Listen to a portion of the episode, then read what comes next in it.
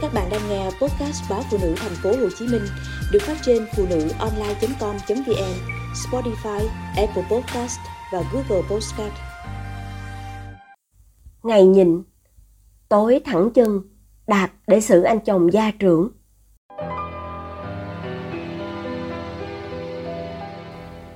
Huyện nhà tôi có một chị cán bộ về hưu khá đẹp, lại nổi tiếng với gia đình hạnh phúc Chị có hai đứa con đang làm bác sĩ ở thành phố Hồ Chí Minh. Hai vợ chồng hưu trí ở nhà như hai vợ chồng son. Ở nông thôn, hạnh phúc kiểu chị là hàng hiếm. Vậy mà, đôi khi tôi hỏi bí quyết hạnh phúc. Chị đáp gọn lõn. Hồi mới cưới, tối nào chị cũng quýnh chồng nên mới được vậy. Nói xong thì cười khề khà khi tôi trố mắt ngạc nhiên chị bèn diễn giải. Hồi mới cưới, chị cũng sốc đủ đường. Dù anh được xem là cán bộ mẫn cán, hòa nhã với vợ con, sống chung mới biết anh có vô vàng tật xấu, mà xấu nhất là hay nổi nóng. Khi nhà cửa hữu sự, ai cũng căng thẳng. Anh sẽ nhận luôn cái danh hiệu người căng thẳng nhất. Anh quát nạt cằn nhằn với mọi người khi thấy không ai phản ứng, anh lại than thân trách phận, làm không khí trong nhà căng thẳng gấp nhiều lần. Lần đầu gặp cảnh đó, chị bức xúc và lập tức đáp trả. Thế rồi chuyện càng tệ hơn, vì anh chẳng biết nói lý lẽ. Chỉ biết quát tháo và cằn nhằn, rồi than thở. Năng lượng tiêu cực cứ thế được anh thả ra theo cả combo, với đầy đủ cấp độ sau lần đó, chị nhận ra đó là tật xấu của anh. Ở ngay thời điểm anh nóng nảy, nếu chị cũng nóng theo, thì sẽ sớm ra tòa. Thế là chị nhìn. Có lần, anh dành trọn một ngày nghỉ cuối tuần hiếm hoi của cả nhà để nhăn nhó. Anh nhăn vì chứng kiến thằng con 4 tuổi hay mè nheo biến ăn. Anh quan tâm con bằng cách cứ ngó chừng xem nó có làm theo đúng ý mình không. Và nhăn nhó, chị vừa lo liệu nhà cửa, con cái, vừa phải bảo vệ con khỏi phản ứng tiêu cực của chồng, vừa canh chừng để ngọt nhạt xoa dịu căng thẳng. Chị kể miên man, còn tôi thì sốt ruột vì mãi chưa tới đoạn quýnh chồng, rồi chị cũng chiều ý tôi. Chị nói, chị nhịn cả ngày đến tối lên giường là chị xử đẹp luôn. Tối, lúc các con đã ngủ, nhà cửa tinh tươm, thì anh chồng cũng hết căng thẳng. Thế nhưng, chị vợ ấm ức vì cả ngày vất vả mà lại còn bị chồng áp chế tinh thần. Bèn trút hết vào lúc này.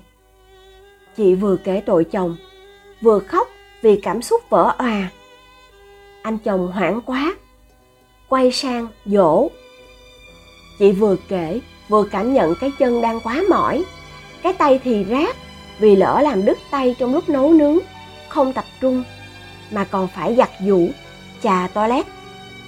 Đầu óc và cả trái tim đã quá căng thẳng vì cả ngày phải canh chừng và rón rén. Kể đến cao trào, chị co chân đạp chồng một phát vào đùi, rồi cứ thế xả ra tất cả ấm ức anh chồng lúc đó chỉ biết cười, nhận hết đắng cay, rồi ôm vợ dỗ dành. Cái tật nóng nảy làm khổ cả gia đình của anh, tưởng đã thâm căn cố đế.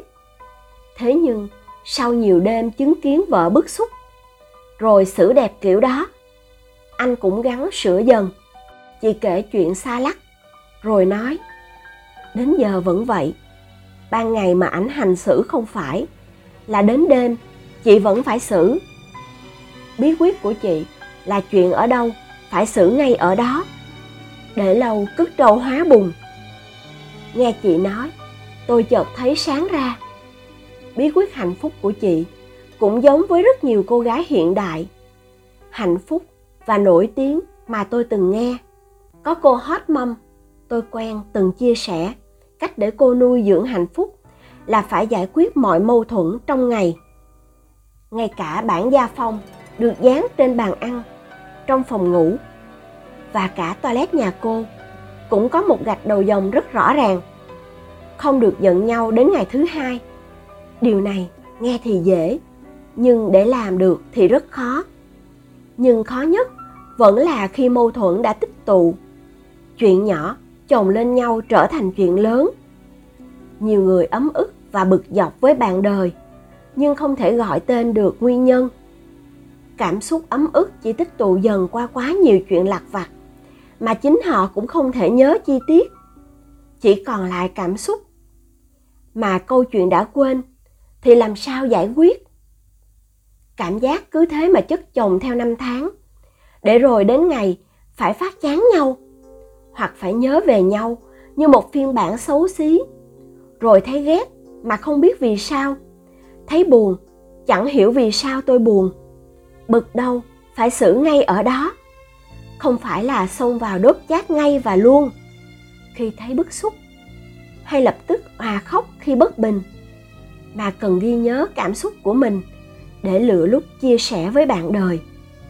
Phụ nữ thường không làm điều này khi hôn nhân đã vào nếp và đôi bên quá bận biệu nhưng đây là việc rất xứng đáng để bạn dành thời gian cho nó khi chia sẻ về cảm xúc của bạn với người chồng đang bình tĩnh, anh ấy sẽ tập trung vào nó. Cảm xúc của phụ nữ là điều rất nan giải với đàn ông. Vậy nên, việc để nhiều loại cảm xúc chất chồng lên nhau không chỉ khiến bạn loay hoay, không thể bày tỏ, mà còn khiến các ông chồng ngộp thở, mất hết khả năng để giải quyết. Bí quyết quýnh chồng trên giường của bà chị hưu trí thật hữu ích và không bao giờ cũ với hạnh phúc gia đình.